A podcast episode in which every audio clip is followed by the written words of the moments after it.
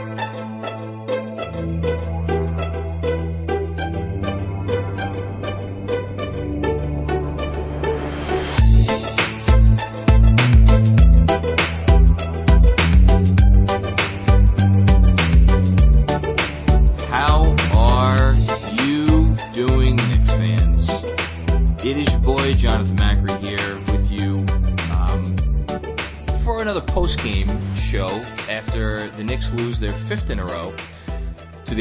Magic.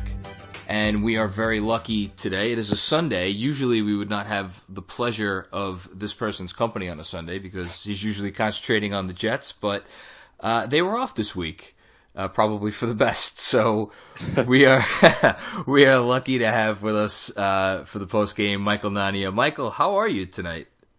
I'm doing good, and like you said, Jets bye week. That's great. So get to take in some Knicks, as I always do, but get to focus solely on the Knicks today. And eh, coming up short as usual, but as always, there are some positives to take out of it, and all part of the process. So doing good.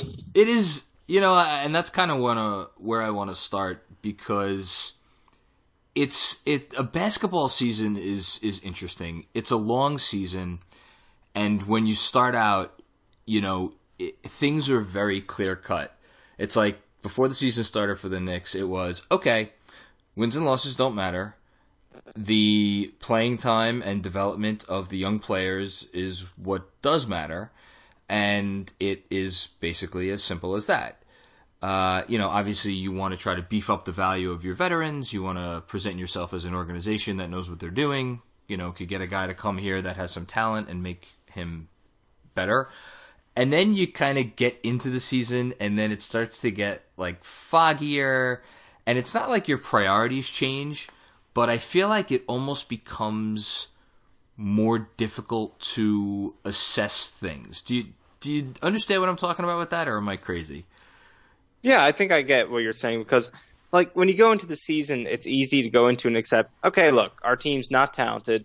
Our team is young. We're raw. We're in rebuilding mode. We're going to lose a lot of games this season. We're building for the future. We want to set ourselves up to bring in a big free agent, to uh, get good draft position, and focus on developing our young guys. It's easier. It's a lot easier to tell yourself it's going to work out before it happens, and then when the losses actually start coming in, it's tough because the reason you root for a team and make yourself a fan is because you want to invest in it and enjoy the highs of winning. So when those wins aren't coming, even if you expect it, it's still tough to deal with. But ultimately, it, it is part of the process. So it, it is tough to deal with the losing. But I mean, as Knicks fans, we should be used to it by now. But we should, but do we? it's do definitely we ever? a lot harder to embrace it when it's actually happening. No, totally. And and I think so. Let's start with this. The Knicks. So first of all, uh, final score they lost one thirty one to one seventeen. Obviously, uh, they gave up a lot of points again to uh, an Orlando Magic team that, granted, has been playing uh, probably as well as uh, all but. Actually, they might be playing as well as any team in the league over the last two weeks. They're now seven and two in their last uh, nine games, including some impressive wins, um, and then two wins over the Knicks.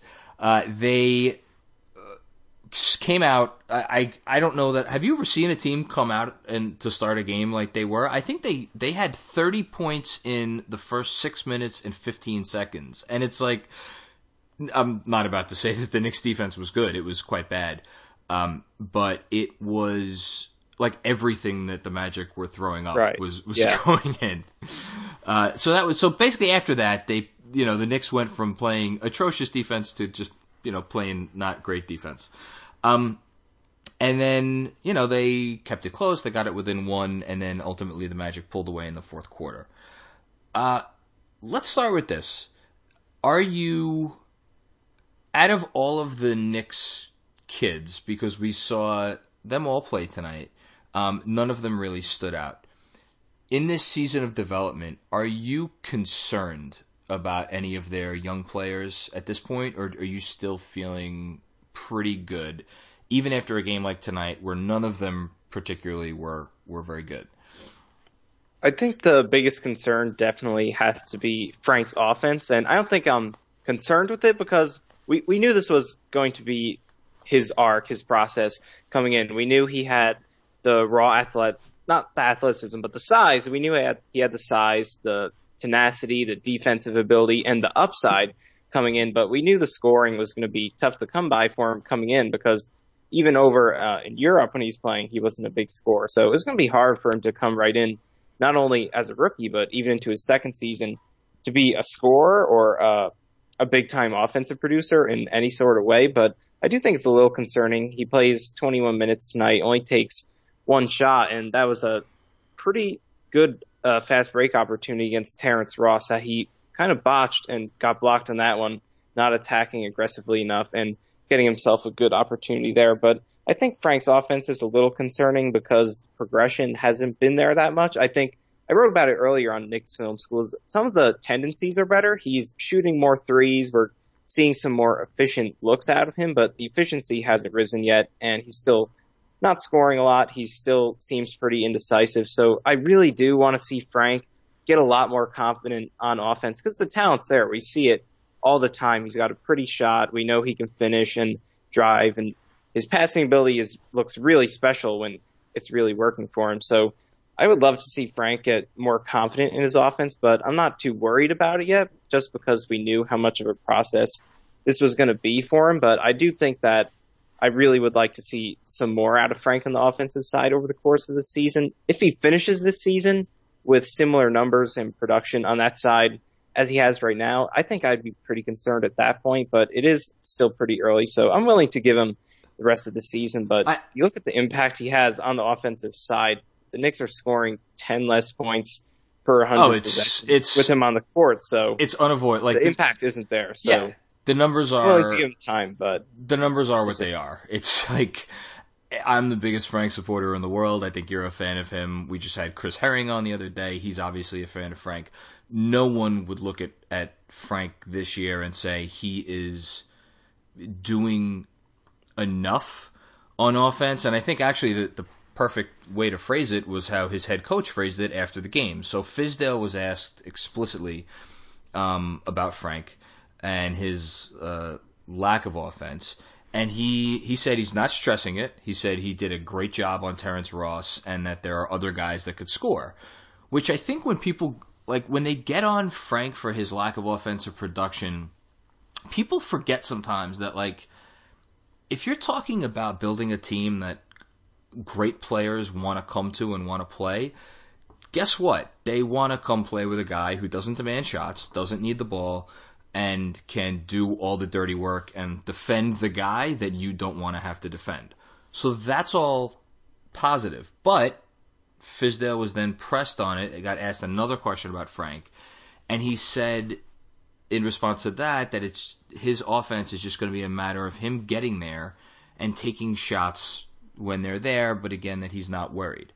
So I think when we're talking about Frank's offense, I think there's a fine line between him, you know, not needing the ball and still being someone that can draw the attention of the defense versus getting like below that acceptable modicum of aggression where defenses at least need to think about you. And, you know, any way you cut it, 22 minutes, one shot, yes, that can be okay if when you have the ball, like, out on the three point line, a defense still has to respect you. And for the first time tonight, I got the sense that he didn't even look for his shot on the occasions that he got it. Now, he didn't get it that much.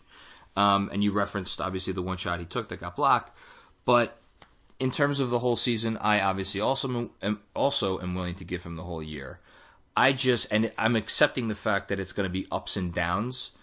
I just think, you know, we're human. We we would be all encouraged if another another peak came um, after we've been in this valley for a little bit.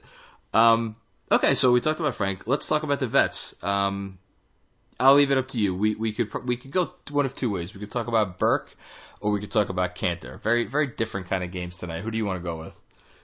Uh, I guess we'll start with the guy who's kind of been taking the most attention. I guess we can talk about Kanter, and he had a pretty big game in this one: 21 points, 19 rebounds, three assists too. But I think it's just the same story as it always is with Kanter. He's going to score, he's going to get rebounds, and the scoring is going to be there because like we know with this team, they don't have that much uh, too mu- too many perimeter threats offensively, and you got Frank out there who only takes one shot in 20 minutes. So there's going to be more shots for Kanter than most big men are going to get in this league. Most low post big men who don't go outside. So he's going to get his points.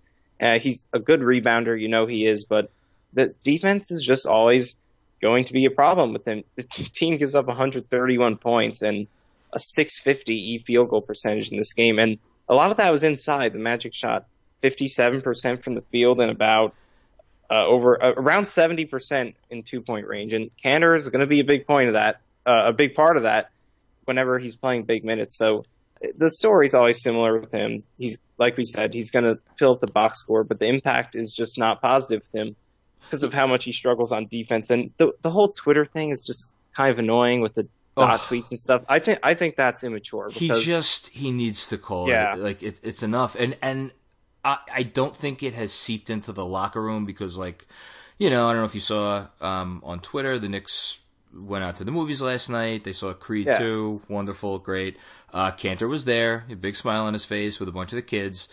Uh, so, you know, it, yeah, look, clearly good dude, seemingly good yeah, teammate. Yeah, definitely. He's a good guy. I just think that from the perspective of the fan base, it, it's just not a good look because we know he's part of the problem in terms of the losing. So it, it's just not a good look. And definitely as a guy who fans already, not that they don't want to watch him, but like we know he's not part of the future. So for him to not be part of the future, not be helping them win now, uh, in spite of what he does on the glass and as a scorer, it's it's just not a good look. And like you said, the whole the movie thing, that's great. We know how great of a guy he is, but eventually as the team starts losing and losing, and if he's going to be immature like that, it could have a negative impact potentially. So, I mean, I would like to see him kind of just accept his role a little bit. He does help the team win to a degree with what he brings as a scorer and rebounder, especially with how little help the Knicks get in both those areas with everybody else. So he is going to have a role for however much longer he does this season. We'll see if they can dump him however they can, if that can potentially happen. But until he does, I think he kind of has to be a better a better sport with this and just accept how he's going to be played. He he does, and look, there's going to be nights like this where he plays 38 minutes. There's going to be nights like against New Orleans when it was a terrible matchup and he doesn't play at all. You know, I I think there is still a world where Kanter could be an effective player in this league if you surround him with four really strong perimeter defenders, um, and he's you know, guarding a guy that is not going to pull him out to the three point line. It's just the Knicks don't have that roster even a little bit. So is it fair to him? No. Uh, is it fair to him that because of the Knicks' lack of perimeter defenders, that he is put in the untenable position of being a last line of defense that is not a last line of defense? No. But these are this is the situation that we are left in, and we see it play out night after night after night. As long as he is here, he's going to get minutes because you you can't just bench a, a guy like that and not play him. Um. So yeah, I mean, I think we're heading to a place where he is not going to be on this team at the end of the season. Whether that somehow miraculously comes about by a trade, we'll see. Um, I have a feeling it's going to be a buyout, but um, we got probably some time that's going to pass before that. Let's hit Trey Burke before we we go because so Trey Burke played 29 minutes, scored 31 points on 20 shots. Um, an incredibly efficient offensive game, despite the fact that he was only one for seven from deep. Got to the line 10 times, uh, along with Timmy. Both of them got to the line 10 times. That's a great sign. Um, you know, and Trey Burke essentially came out and said a few days ago that he is going to come out and look for his shot when he gets in the game. And, you know, we see what's happening. So, do you have an issue with Trey Burke being on this team and essentially acting as like the entire offense? Maybe not the entire offense. That's the wrong. That's that's not right. Just such a huge part of the offense when he comes in. Is that a good expenditure of minutes for this particular team given their priorities this year? Well, I, I think at the end of the day, even though even though Fizdale knows and he said it publicly, this is a year about development. the Knicks still have to try and win games. And if Frank is not going to be a factor, if Knox is going to continue to struggle shooting, if Trier is going to continue to struggle shooting, then the Fizdale's got to find something else to keep them competitive. As much as he wants to give those guys minutes, I agree. He's got to find someone to keep them in games. And if Burke is going to be hot, then he deserves to keep playing. And and we, as we've seen it with Fizdale, he's not going to give Burke a permanent starting spot based off this game. If Burke comes out next game and he struggles and Frank plays well, maybe he'll start Frank the next game. Fizdale has shown us that he's going to do that. He's not just going to latch the horse to a veteran who's just because they're outplaying the rookies, and he's also not going to force the rookies out there if they're keeping the team from being competitive. So I do like that about Fizdale. While I would like to see Frank and Knox and Dotson get as many minutes as possible, I got to give it to Fizdale for at least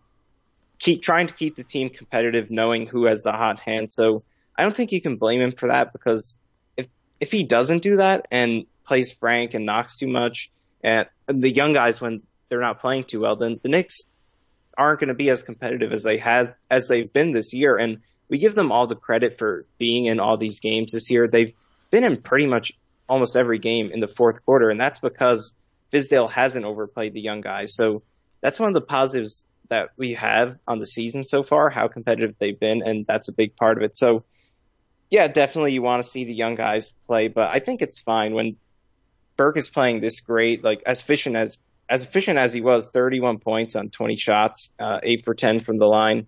It's fair to keep him in because they're he's going to keep you in games. So it, I think it makes sense to ride him when he's hot. But Fizdale's shown that uh, when he doesn't have it going, and uh, Burke and the vets aren't doing too much to help the team, that he will go back to the young guys. So I'm not too worried about it yet until Fizdale actually starts uh, overplaying a guy like Burke. But Which, for now, I think hopefully okay he won't do. Management. Yeah, Yeah, right. I, I I think you. I'm really happy that you you put it the way you did because it's. And I get people who just, no matter what they're doing, want to see Ntilikina and Robinson and Knox and Trier and Dotson just get 35 minutes a night and that's it. And if you're not giving those guys 30 to 35 minutes a night, you are doing a bad job of uh, coaching and developing this team. That is not the way it works in the NBA. That is how you lose a locker room in the NBA. Um, that is not how you make your young players better. The thing that, and I said this in the post game Periscope that I did, the, the thing that's unfortunate is because the veterans that you have to, that Fiz has to mix and match with these kids are such flawed players. Um, it's never going to be perfect, at least with the roster as it's currently constituted. And with Trey Burke, you know, the defense. You know, I thought the defense was good tonight. It's not always as good as it was tonight. Did you? Did you feel the same way? You felt it was okay, a passable defense. For yeah? I, I think that Burke is the kind of guy who's uh, he's undersized. We know that, but there are gonna there are some games where I think he does He fights. do a good enough job. Yeah, he does. Yeah, exactly. he fights, he battles. The thing that I was going to say that's unfortunate about Burke and what makes him, again, not a flawed player because on certain teams this is exact like this is perfectly fine. When he when he gets to his spots, it's he doesn't do so in a he creates efficient offense for himself with those little like creating that like instant gap of space between him and the defender that allows him to like pull up really quickly and drop that, you know, 10, 12, 15 footer. That doesn't create space for your teammates or it doesn't let me rephrase that. It doesn't create opportunities for your teammates. So when Trey Burke has it going, it's not like um, a great cut from Trier or Ntilikina or even like you know it, it's not going to create like a lob attempt for Mitchell Robinson or um, right. you know so it's that's that's kind of why I asked you the question. I completely agree. You have to play guys that are at least going to give you a chance to stay in these games because that's how you keep morale at a passable level for 82 games. Um, I just wish uh, Burke's game was a, a little bit different for this team, which, and who knows, maybe maybe some team looks at him and's like, hey, that's the six man that's gonna maybe change a playoff series for us. I you know, I don't know, maybe that's wishful thinking, but you know anything's possible. Um, anything else from tonight's game that you think is is worth noting? Uh, I mean, just to hit on what you were just saying with Burke, I mean, he's a scoring guard. That's what he is. He's never been a high assist guy. He averaged, uh, he had about eight assists for 36 with the Knicks last year, but other than that, his career average is only about uh, 5.6, which is pretty low for a ball dominant point guard. So we know what he is. He's going to try and get those mid range shots. That's what he's looking to do every time he gets the ball, and he can hit them. And when he gets hot, he's going to keep hitting them. I was at that uh, his career high game last year when I believe he had 42 against Charlotte last year. I was at yeah. that game. It was, it was, fun to watch. But oh, that's when awesome. he gets that mid range shot going, he could he could fill it up with those. It reminds me a lot of uh, this new modern D Rose. He plays a lot like him, but when he gets it going, he can hit those mid range shots. But like you said, he's not gonna drive and open up the offense too much because that's just not his game. But uh, like we said, just Fizdale has to keep the Knicks competitive at the same time he has to develop these guys. And development isn't it's not this linear thing where it's like more minutes better development. He has to create a positive culture in which guys have to earn their minutes in which the team is is competing in games and is getting into uh, situations where they're actually playing for wins at the end and not just uh, racking up minutes for young guys and playing the whole second half down 20 because you're going to have more games like that if you're going to hitch the wagon to the young guys like the Sixers of the past, the process Sixers, and the Suns of the past few years. The Knicks have these guys, like you said, guys who aren't necessarily good players, but guys who have tools and could have these games where they could help you win. Uh, whether it's Vonleh's rebounding, Burke's scoring, and Kanter underneath. They have these guys who are going to have games like this where they're going to help you stay in it, even if they're not going to consistently be good players. So I think Fizdale, as much as I want to see these guys play and hope that they do earn their way into leading the team in minutes consistently. I think Fizdale, I think he's doing the right thing with the way he's keeping the team competitive and having the young guys earn their spots. Yeah, no, it's I couldn't have said it better myself. Uh, I'll I'll say this in in closing. It's just you know, and maybe it's for the best. Uh, maybe every loss is a win. Um, I I can't in my heart of hearts embrace that uh, because I, I just I don't know. I, my my mind doesn't work that way. My I feel like if you're going to build something for the future, um, a little taste of wins every now and then is important. Does it really matter? Eh, maybe not. But it seems like if if that were the goal, if the goal was to get you know a few more wins here and there, it just seems like Fizdale is playing with like a puzzle that every time he tries to put the pieces together in different combinations, it's like he's a couple pieces short of creating the full picture. And um, I don't know that that's going to change with this particular roster this year, but you know, again, it's not supposed to be about wins and losses, so that I guess is fine. Yeah, um, I, I, just want to yeah. bounce off that one more time. Like, I'll give him the benefit of the doubt for now because it's been all positive with him since he's come in off the court and on totally. the court. Just his to. his whole persona and uh, the way he's changed. I mean, we talk about culture all the time in all these sports. Doesn't really mean anything unless you win. But the culture does seem better. They do seem like a more stable organization that free agents are going to want to play for. So I'll give him the benefit of the doubt right now. But I do hope as the season goes on, he starts to see that they're just, like you said it, how much, uh, like it's like he's trying to fit the puzzle pieces together and mix and match so much that there just aren't going to be that many perfect combinations for a team like this that has so many one dimensional cast off players, young guys, raw guys. There aren't going to be that many combinations that are just going to click and help them win games. So I hope that eventually he does start to just lean on Frank and Knox and just go with it because, like you said, they're not winning games as competitive as they've been. So I'm giving him the benefit of the doubt for now, but I do hope eventually he just rides with the young guys and lets it go where it might. Well, I, you know what? I, I hope that they I hope that they step up and show themselves to be more ready for that. Um, right. Than they have shown themselves to be so far. And again, if Mitchell Robinson and Kevin Knox and Frank Ntilikina, all of 60 years between the three of them, uh, were were completely ready for everything that was coming their way, that would be an anomaly, and that's not how things generally work. So it's okay. Um, let's check back in January. Let's check back in February. Let's check back in March. Let's check back in April to see how things are progressing. Um, all right, we've we've gone on talking a, a, long time about a game in which uh, the Knicks largely were not very good. Before we go, is there anything you want to plug or promote? Uh, no. I mean, just everything at Knicks Film School has been great. We're growing super fast. Got more and more content coming out all the time. It, it's just been so great over there. Uh, JB, everyone, you, just it's been so awesome. So, yeah, Knicks Film School is the place to be with the Knicks right now.